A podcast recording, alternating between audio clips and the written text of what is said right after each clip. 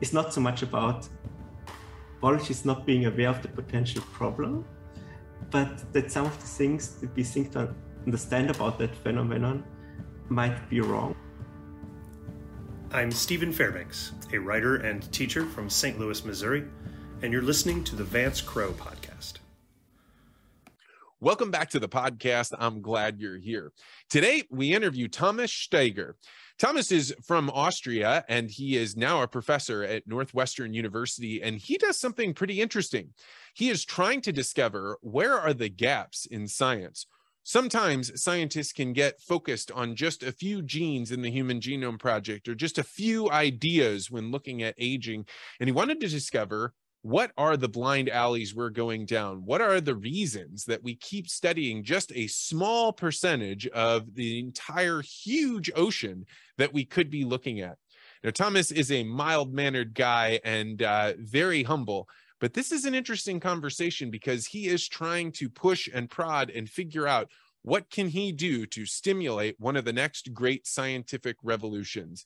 I really enjoyed this conversation, and I'm glad to be here to uh, be facilitating these up the graph conversations we are doing this and uh, the rest of our time we spend doing legacy interviews here in our private recording studio in St. Louis, Missouri.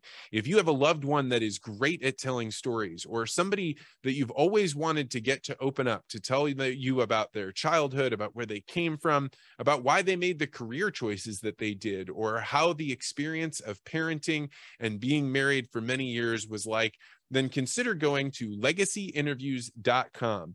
There you can sign up to have me do a private interview with your loved one for right here in our studios where we'll discover these things, put them together confidentially, and send them to you so you can have it recorded as a time capsule for as long as you hold that video.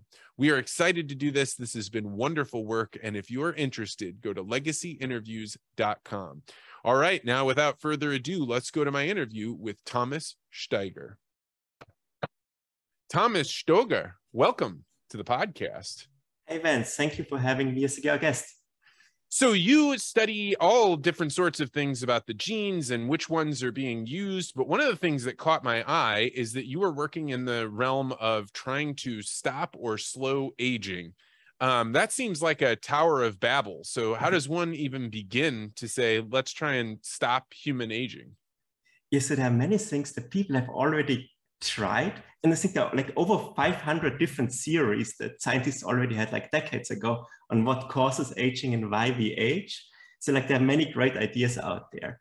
Um, one thing that i'm trying to spot is opportunities which have not been explored although there's a lot of research about aging, see where the things that have not been investigated. There could there be more that we need to understand about aging. So when you say not um, well understood, I mean like people know, hey, if I exercise, if I keep my flexibility, uh, you know, I just had Laszlo Barabasi on. He said, hey, if you eat well, you know, you'll slow down aging. But you're talking about something far deeper than that, yeah? Uh, possibly, yes or at least always the hope. So basically, we know some things that slow aging. Basically, it's we shouldn't smoke too much. We should kind of not eat too much, uh, and we should do some exercise, and that really helps us actually to live longer and live a more healthy life. Um, but still, all of us age, and there seems to be some things that we cannot overcome just by those factors. So the dream would be to find new ways that maybe add to the things that we already know about aging so that we can prolong life and that we can make people live healthier for a longer time. What's your intuition? Where will you find these things that people haven't found before? Um, my intuition would be that this relates to things that are more difficult to spot. So scientists often gravitate, so science is difficult. So scientists often find themselves kind of approaching the least difficult problems first. Um, and it could be that there are some things that are a little bit more difficult to tackle, but have been missed by past scientists. And the general approach that I'm taking with my research is um, to compare uh, data that has been collected in a very unbiased way against the scientific literature and asking where are the discrepancies. And so what does that mean? Like you're you're like combing through papers and trying to spot errors? so that's a side project that I'm actually doing with a collaborator at the University of Sydney, uh, where we also try to spot errors. And that's part of it. But uh, it's even broader. So basically uh, looking at things, not necessarily that are wrong in the literature, but things that are not represented in the literature. So where basically, if one looks at a lot of data, many, many, many measurements about aging, like how things that change as we get older, as animals get older, um, things, what are the things that change, but actually have never really been studied by any scientists in greater detail in any publication. It's kind of where these gaps of knowledge. So as I was looking at your stuff, you talk a lot about using machine learning to be able to discover these like gaps in the knowledge. And when I hear that term machine learning, um, you know, I can feel my eyes starting to roll back in my head because so many people have used that term for so many things that it feels like it's like um like back when people were like we're going to we're going to do cloud computing. Oh, we're going to do AI, but it doesn't really mean anything. When you use the term machine learning, what are you talking about and how does it work? Basically, I try to make computers copy the way that all of us scientists would cumulatively approach science. So that basically the computers can say, oh, th these things are likely to be studied. And when we kind of have this understanding of how scientists approach science, which basically is traceable through this machine learning, we can actually also ask, what are the things that maybe a computer or then an extension the scientists would not be investigating? What are the things outside of the machine learning? What are the things that we can predict? And what are the things that seem interesting, but are outside of what we would predict scientists to study? And what have you found? So we have found that basically no matter which disease we are looking at, roughly half of the elements that seem to be most uh, promising in these large unbiased data sets have actually never been investigated by any scientists, which is a surprisingly large number. So picture, for instance, uh, Alzheimer's disease. Alzheimer's disease basically concerns many, many people and affects the lives of many families and there's a lot of effort trying to mitigate Alzheimer's and promote research into Alzheimer's. And one of the nice things that the United States National Institutes of Health is doing is to release a list of genes uh, which they suspect to be a very rewarding research target. So basically genes encode for the, all of the elements that make up our cells, and there's a finite set of those. And amongst this set that is actually very visible, only half of them actually have been studied in greater detail by any scientist studying Alzheimer's disease. So it suggests that there might be a lot of things out there that we don't really know. Yeah, I thought it was actually really interesting. You were talking about how kind of human nature goes around and impacts science. So, um, one of the things that I found interesting was the if a new junior researcher is coming up and they say ah i'm going to study alzheimer's but i'm going to look after this gene that nobody's looked at before. Very very few people think that is very relevant. The consequence to their career um, which you discovered was that it's likely that they will not advance. They will not end up ultimately getting their own laboratory if they discovered just if they went after a gene that was not well known. Is that because they um they everybody already knew there was nothing to find there and that person went errantly looking after this or why do you think this is happening? I think that is certainly a suspicion that many will have that maybe it shouldn't be investigated. Uh, that also holds probably for many of the genes that have not been investigated to greater detail. But this argument all becomes very suspicious once when all the data suggests that it is important for something that's important for societies no matter kind of which disease it is, be it like different, for instance, lung cancer or Alzheimer's or uh, other diseases. Um, there still seems to be this thing that junior researchers progress less in their careers when they start to explore and even publish on a less investigated gene. Um, I suspect that it is, has to do with some social mechanisms. Um, I think I don't really know the right answer yet. I, I have some ideas, but I think if we would understand actually what's going on, we could actually design better science. But since all of these things still prevail, I'm actually not sure if all of the ideas that I have actually turn out to be correct.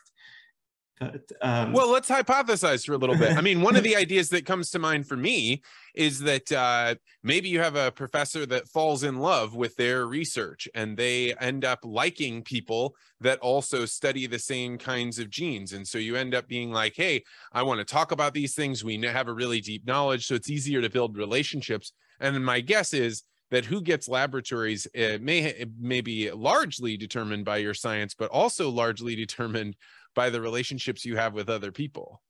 Absolutely, there definitely is this uh, element. Uh, also, that's one of the hypotheses out there that basically there's no community or tribe of studying uh, a certain gene, particularly if it's like new, there's no one else out there. There's not like a conference, there's not someone who could kind of write reference letters maybe, or who could basically uh, provide reagents, like things that take time to manufacture. So like being part of a community definitely has some advantages.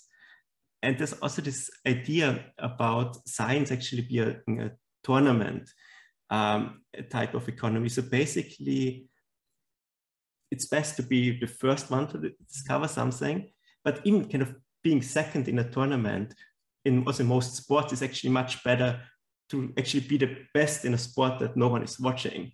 Uh. So basically, it could be this tournament type of dynamics.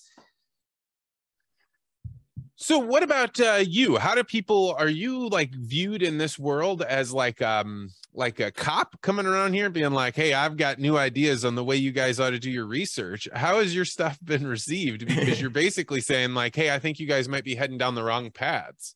Um, so it has been received differently by different people. Um, I should say that some of the kindest and nicest and most supportive people that I actually have met are people that work at the National Institutes of Health. This also includes some collaborators that actually try to actively try to better science and understand science better so that interventions can be designed. Um, on the side of individual scientists, particularly younger ones, they really like it because they see all of this vast mature topics that could be explored in the future and no one is really studying them yet. So it would be a lot of opportunities and kind of fascination.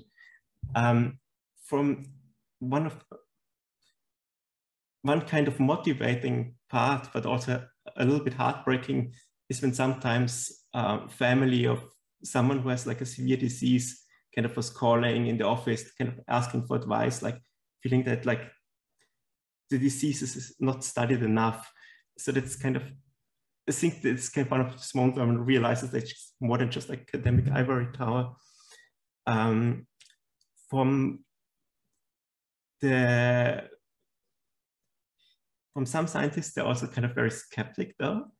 Uh, basically, they could see it as something that could divert resources or could even kind of damage the reputation of science itself. Um, so I think that's also a very valid concern that people lose some trust in science and basically putting some information out there where science could work even better or more efficiently uh, can also sadly be understood in a way where people that care about science feel that someone is attacking science, which is not my intent. Yeah, I mean, I think that like to describe your work in terms of the value it creates for other people, um, I was looking at um, some stuff on COVID and how you had suggested, like, look, you know, of the number of avenues that we could go towards, the things that we could look at to say, how can we treat this and what are the causal mechanisms that are happening here?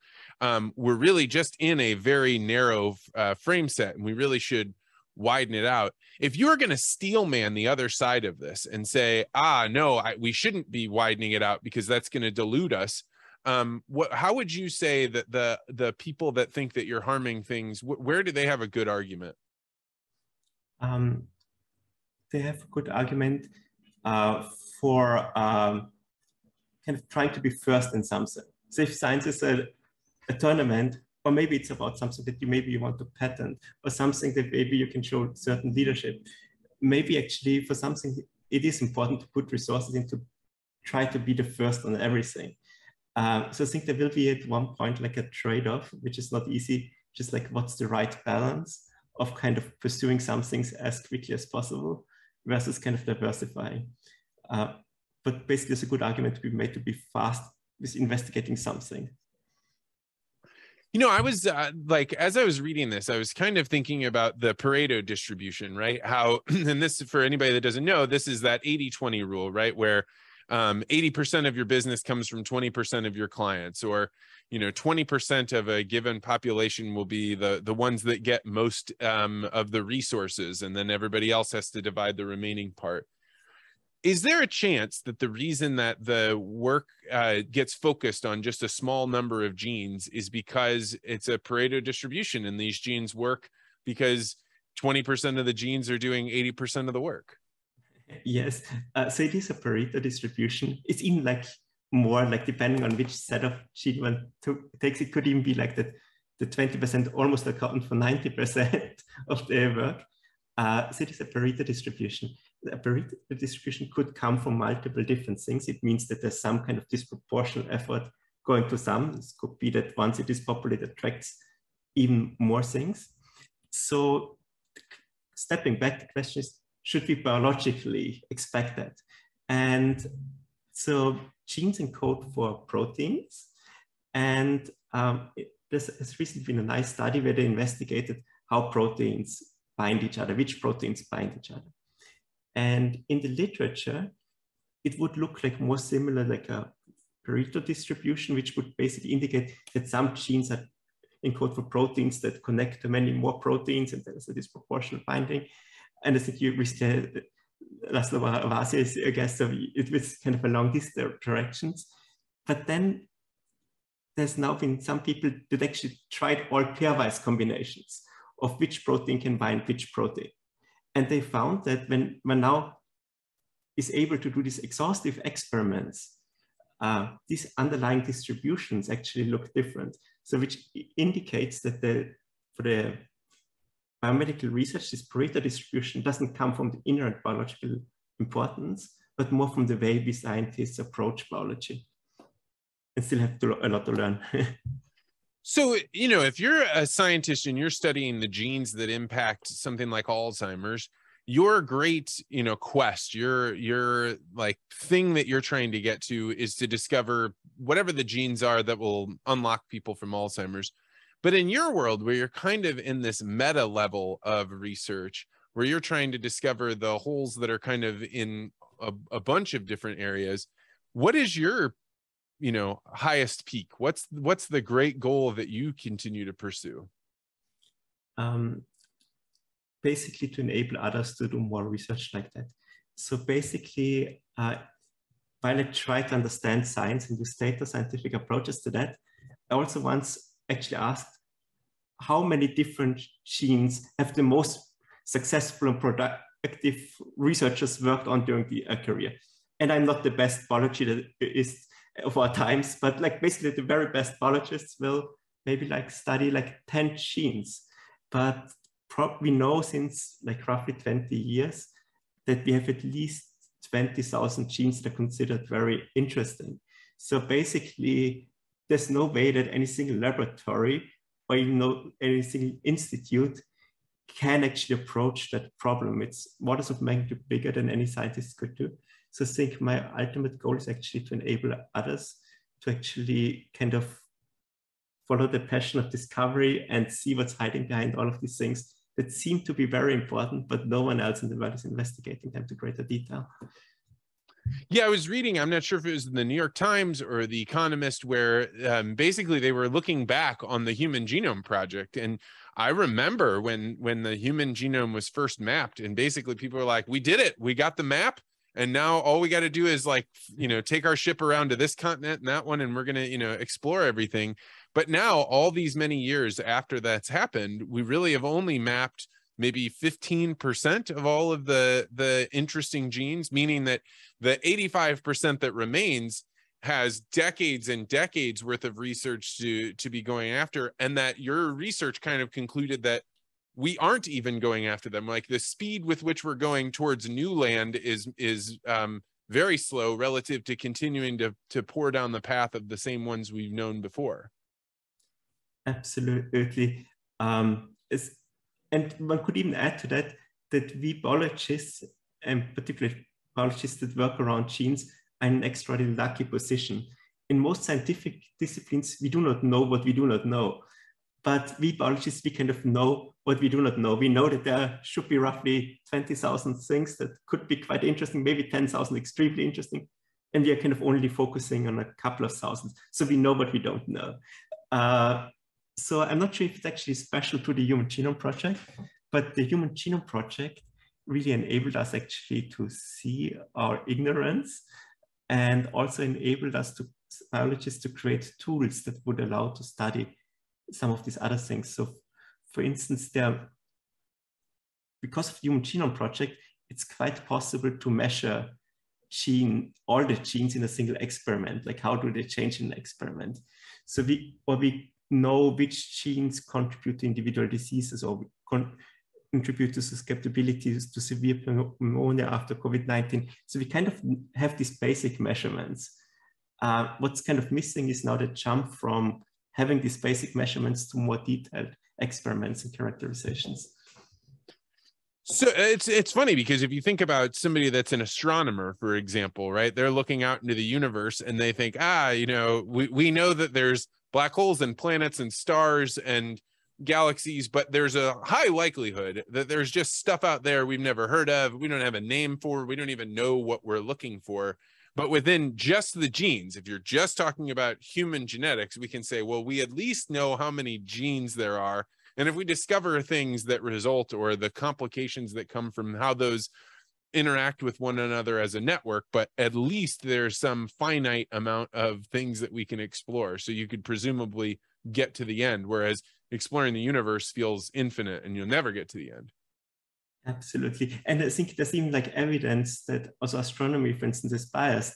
So for instance, the planets that have been discovered outside of the solar system, we know that these are unusually big planets. So like from understanding of physics and astronomy, so basically the things that we can see, some things are less difficult to spot, namely the big planets. And I think that could also be happening for other types of sciences. And looking back at biology, that something similar actually has also happened. So uh, how does one like in your world i would imagine it requires a great deal of creativity because there's not really a map. You're just saying hey let's look at all of the work that's being done and see if we can discover gaps by creating computer programs. So how is it that you've constructed these um, experiments in your in your mind and then gone about mm-hmm. creating them? So basically I went in kind of those three stages. Uh, in the first one, I tried to think, what are all of the different things that could affect research? Uh, it's probably not, not complete, but like everything I could think of. Like basically whether something similar has been studied in other contexts, what are biophysical properties of the genes and the proteins encoded by them. Uh, try to be quite complete. And then in, only after I had accumulated what is now over 100 types of different information about the sciences, including careers of all scientists, uh, I went to the modeling and tried to understand which of these things actually explain science and where are the gaps in knowledge. Um, and now in kind of the third stage that I've recently begun is actually then taking some of these discrepancies or gaps in knowledge and also actually trying to go back to basic research and study some of those genes and the things that we would know about these just other contexts and see do they actually extend. Particularly for myself, I'm interested in aging. Like, can we in the third step learn something more about aging by looking at these steps? So I want to like highlight this thing because it, you're you're you're very soft spoken in the way that you describe this, but the level of detail that you went through when you were doing this research and you were saying, hey, let's try and find gaps, let's also look at, hey, in what labs, and you're focusing on which genes, how does that impact your career over a period of time? So being able to track just like, hey what happens to an individual as they've made these decisions when they are you know takes individuals to study science. So they're out there studying science and then what happens to their career? But not just any one individual you're looking at a mass of them. And then saying ah well now we can see that there are some causation here. Like if if you're doing like we said earlier you're studying unknown genes you may not get a laboratory. How does that then create a feedback loop? This is fascinating right? Because it seems really far away from the world of biological sciences but without that knowledge you would you could uh, it'd be very hard to redirect where people are going and uh, just just even having the idea to think about something like this is is quite um, it's, it's just it's fascinating to me that you would even come up with that. So basically this argument that people have been studying the same things as in the past has already been made 20 years ago by biologists. So biologists have repeated that again and again. So i suspect that, that the reason why things haven't really changed is not so much about biologists not being aware of the potential problem, but that some of the things that we think to understand about that phenomenon might be wrong, or that basically something else, which is, is needed, and this something else, given all of the large experimental advances that have been made in the last years, think just for instance about CRISPR, if those experimental approaches are not sufficient, it might be something less about the science or the methods, but something more on the social side that actually is holding us back. So, in that regard, how do you feel about um, groups like the NIH and how they have so much influence over what gets studied because they create grants? What has your research taught you about or shown you about how groups like that impact the nature of science and where we're at today? Yeah. So for, for the NIH, um, I think that people think on a very long term time scale and very intelligent. Um, I think also looking at some data, actually see that when the NIH started programs to promote research into underexplored genes, that these things actually generally work.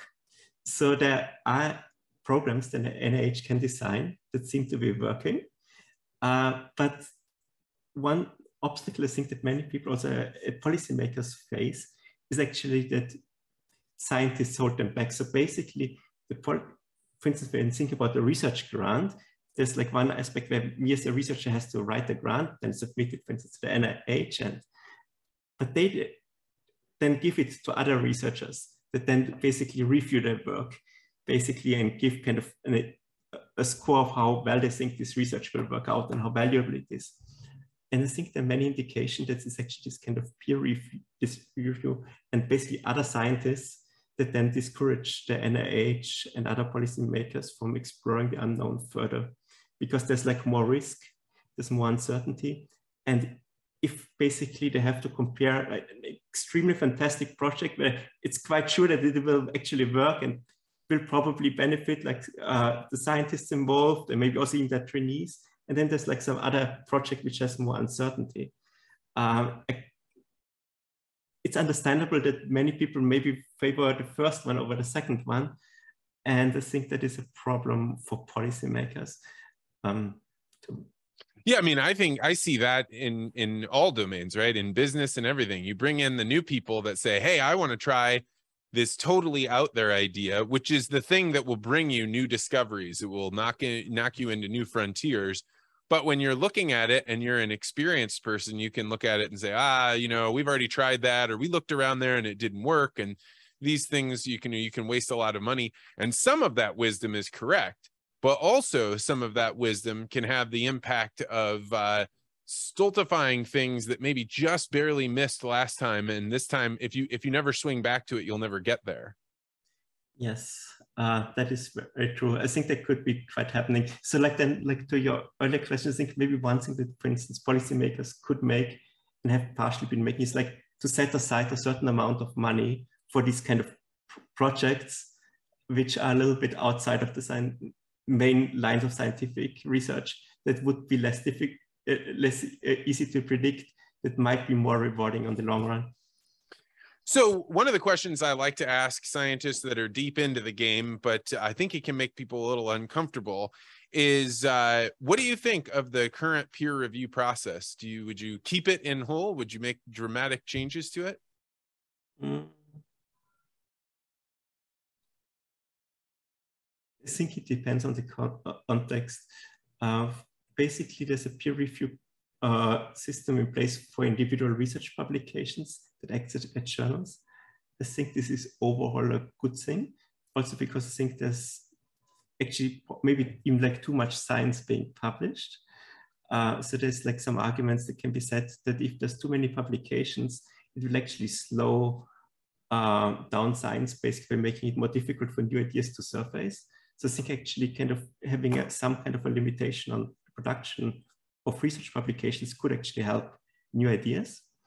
Um, for the wait, that's novel. I have never heard anybody say that before. Uh, that um, that that one of the consequences of this drive to publish is that now there's more and more publications and as there's more publications out there then the people that are reading these research and saying ah i want to know i want to be up to date on what's going on the flood of information is actually keeping them from reading enough or knowing what the state of the art is and so therefore publishing more doesn't get you anywhere faster it means you have to sort through more noise potentially.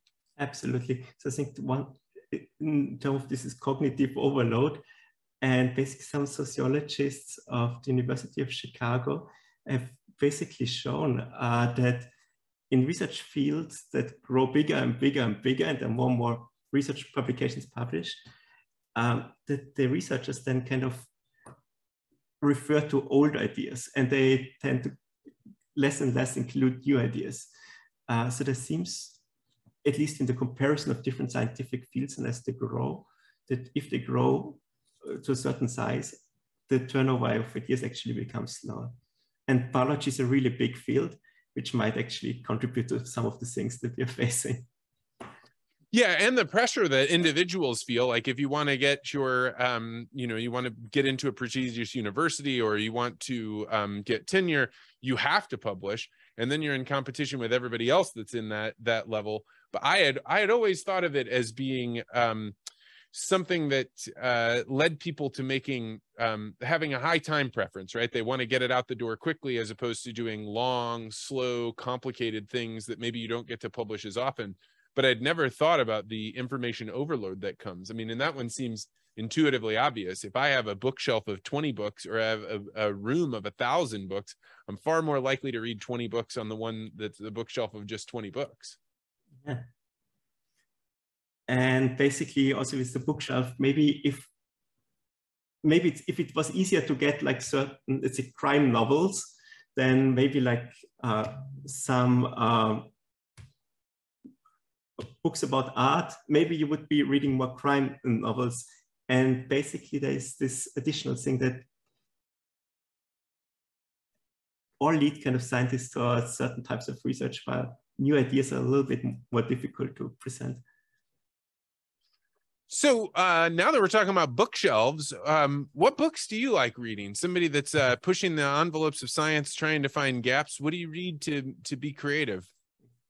Uh, thanks for the kind words. So basically, I try to uh, read uh, relatively short things with many different ideas.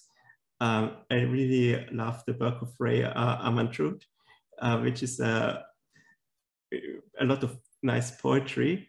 Um, the most one of the most recent books that I've read was actually one that's half science, half art, where they tried like to reconstruct how uh, dinosaurs are drawn, basically because the, that we just have fossils and there's like a lot of uncertainty in the reconstruction of how dinosaurs really kind of looked like. Like all of the soft tissue, for instance, is kind of gone. Uh, so basically, there are some approaches of how we kind of reconstruct how dinosaurs probably have looked like, which is by itself interesting. But then basically the funny part is when they apply the same approaches to current day animals and the animals look very different. Like for instance, like a rabbit wouldn't, people wouldn't know that they have long ears and these things, and the head was different. So basically, kind of you see kind of how even like despite following very good practices, things look very different. And it's like something where you have kind of this mixture, a little bit of science and like some visualization. It's very enjoyable. I've I've always thought like um the ability to draw things that are not like um if somebody ever had me describe a person to one of those portrait officers at you know in a crime show where they're like how, how did he look? And then the one person is listening to you make those descriptions and then they turn it around. I couldn't describe my own mother or my own wife to somebody in such a way that they could draw it. So this idea of drawing um, dinosaurs from just this like small amount of data that's you know hundreds of thousands millions of years old seems like uh yeah it's it's funny i would not have thought about how wrong we could probably be, but we might never know. Yeah, and many things are right, and but like there is this gap of information, one has to make plausible assumptions, and it's very valid assumptions that people usually draw, and they're doing it well. But still, there's like some uncertainty, and by seeing the results, we actually might not be aware of what is actually a reasonable assumption, what is really backed up, and like if one is not in the field of doing dinosaur research, one wouldn't really be able to discern things at the first moment. you know, just uh, so St. Louis has this place called the World Bird Sanctuary, and it's not very big, but it's about um, maybe a third of a mile long where uh, you just walk down this path on the top of a ridge and there's birds on all sides and you can get within like two to three feet of a of a bald eagle or oh. of hawks or of an emu, which I had never been close to an emu before, but that thing looks so much like what I imagine a dinosaur to look like. It's like utterly terrifying when you look down at its claws and there's like these sharp talons. It's um if you've never seen an emu up close, I highly recommend it. Oh, now I have second thoughts about it, but yeah. So, what books did you read as a young person? What science fiction uh, captured your mind back then? Oh, I was very um, bad at reading books. Basically, my attention span leveled off after like 50 to 100 pages usually. So I barely actually finished any book. Um, so I kind of then started more, I think, with kind of some graphic novels and poetry and realized actually that this has like a faster turnover of ideas. And um, some things about a little bit about design, basically realizing that there's much to learn from books that is actually difficult to foresee. Like, like for instance, one of my favorite books is actually like, for instance, a book that collects all of the stories. So I think there are around 1,500 stories uh, that people basically have told in different cultures uh, over the centuries. And there's some people that try like to collect all of these stories and kind of prepare the core of the stories. Uh, so that's something I kind of really, uh, that, that was one of the first ones I really enjoyed. so that's kind of like the archetype of stories right like the let's figure out all the different relationships that two people could have romantically or uh, politically and trying to isolate them out into into like about the number of, of permutations there could be?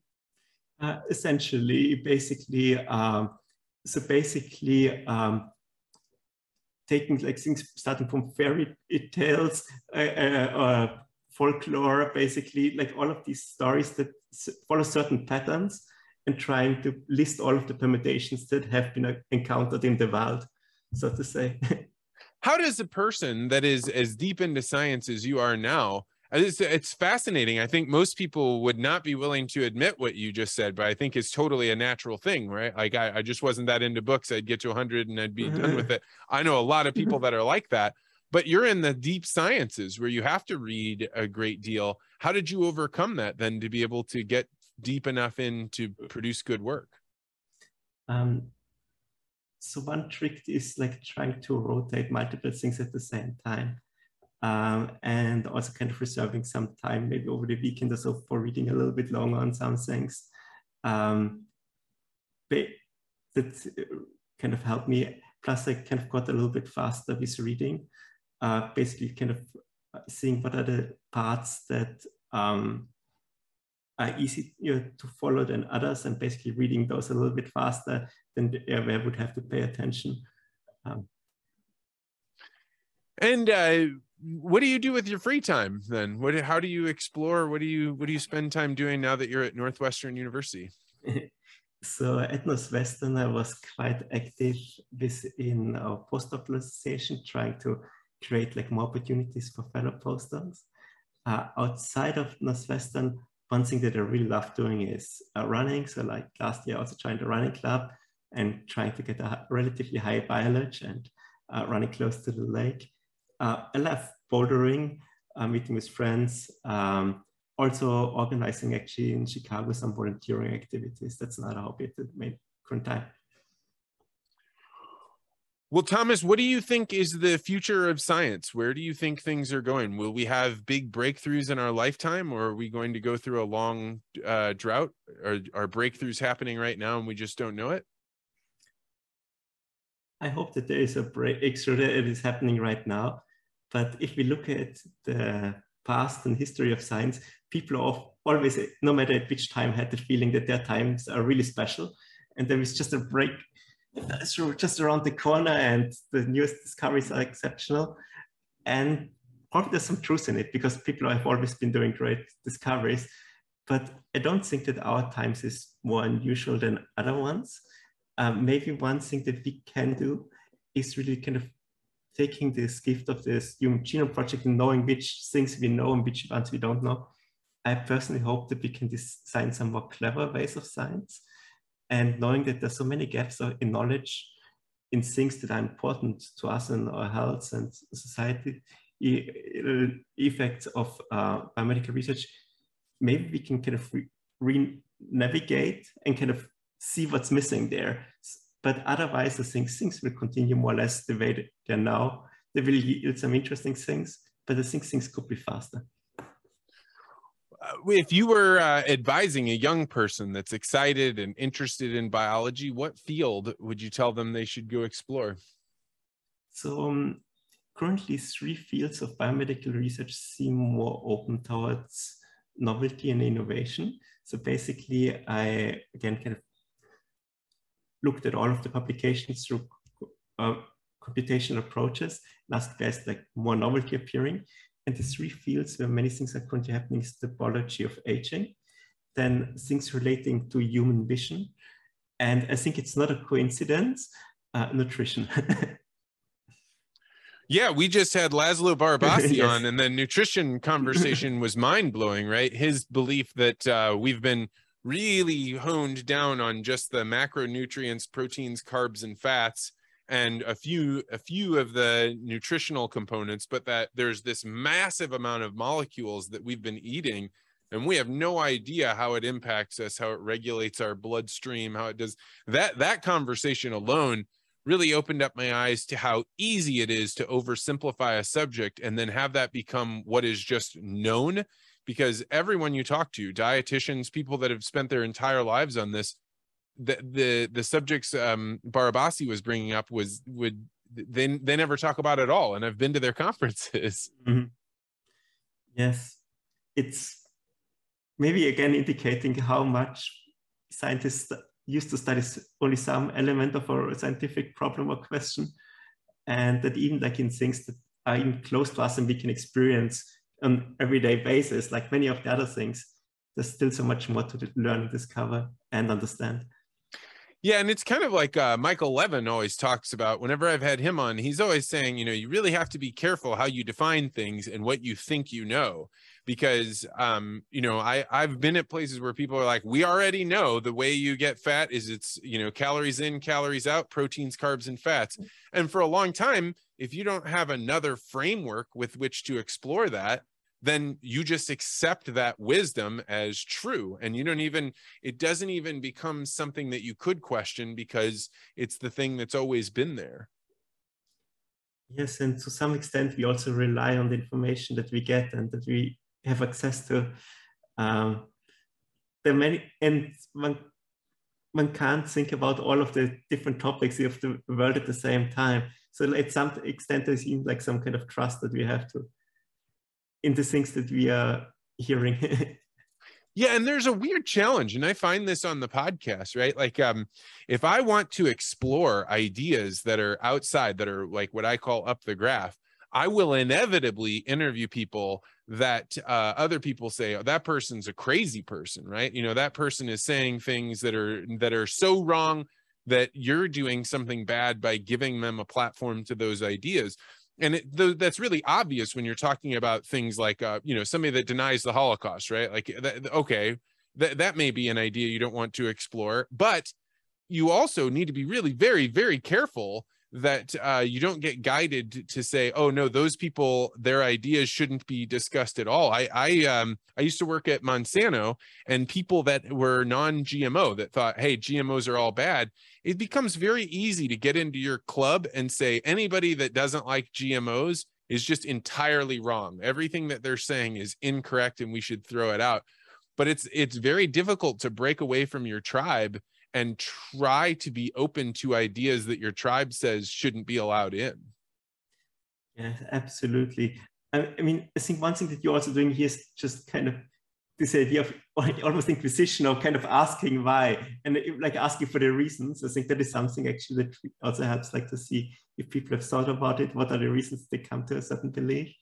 With uh, the example that you mentioned with people basically having very strong beliefs. There also is this thing that people kind of can adopt different identities. And there's this idea, I think, Amartya Sen that basically if they see one identity under some threat or something that's out of their control, maybe, they become very, very protective of one thing. Yeah, and it's it's uh, like um, you feel righteous when you're defending a group, right? So if you're saying, um, and I uh, this was something that happened to me all the time when I was doing my work with Monsanto, is that if you threaten somebody's identity, they don't necessarily come back like with the "you're threatening me." They come forward with the idea of like, "I'm here to protect my group." And because I'm protecting the group, I am righteous and my like emotional level that I bring to this is is perfectly acceptable because everyone I talk to when I turn around and say, "Hey, did you see what I did for you, group?" all those people around you are supporting you getting that emotional about that. And I'm certain this is happening in the in the field that you're talking about with science getting too slimmed down into one area. Maybe it's not the emotional vitriol of the anti-GMO, but it's still that same kind of team mentality. Absolutely. And I think people have also observed something similarly. I think when they were studying, for instance, I think the early day of I think Calvinism is an example of maybe also extreme views. There also a lot of the arguments were actually made that people even like they, they, they have to do things for the others. And um, even if things maybe would feel maybe not completely right, uh, and maybe actually some people would do things that they wouldn't personally want to do, they would argue that it is for the group. And they basically have to help the others. So it's a little bit tricky because I think there's this delicate balance of seeing what might be good for others and trying to care about that, but actually that also can lock things in a sometimes not so fortunate way. Yeah, I mean, I think that uh, this is something well understood, right? When you're trying to um, get uh, young men to go off and fight in war one of the ways that you can do it is to create to that generate that level of loyalty that comes through enduring pain and sacrifice and suffering together.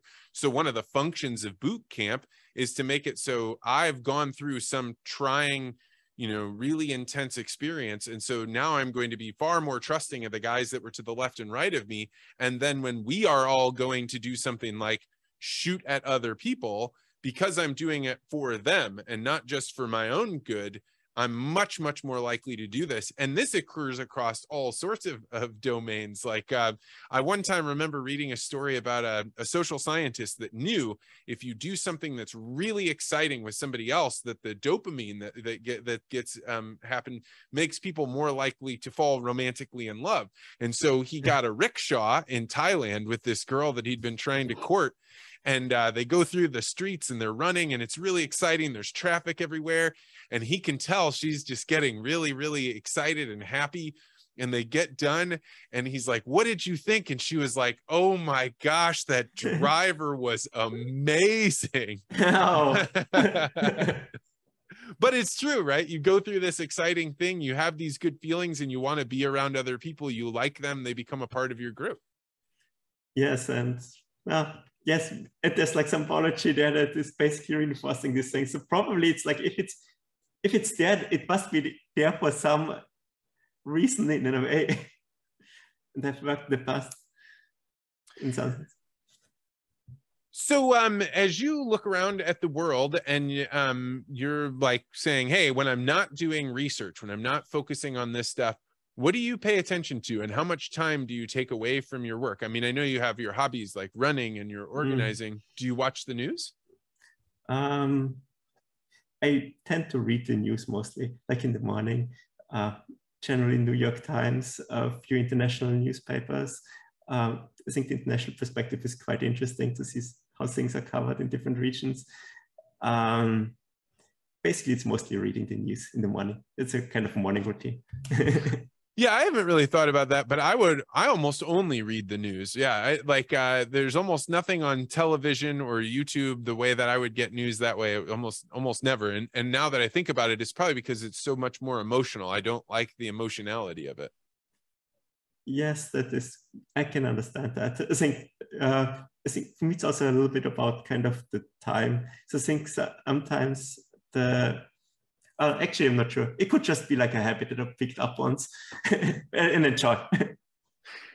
So, Thomas, if people wanted to learn more about your lab or find out about your research, where would you recommend they go? Googling for Thomas Stoeger Northwestern and they will find me. Well, Thomas Stoeger, this was very interesting. I'm excited to see what doors you open into science. Thank you so much for coming on.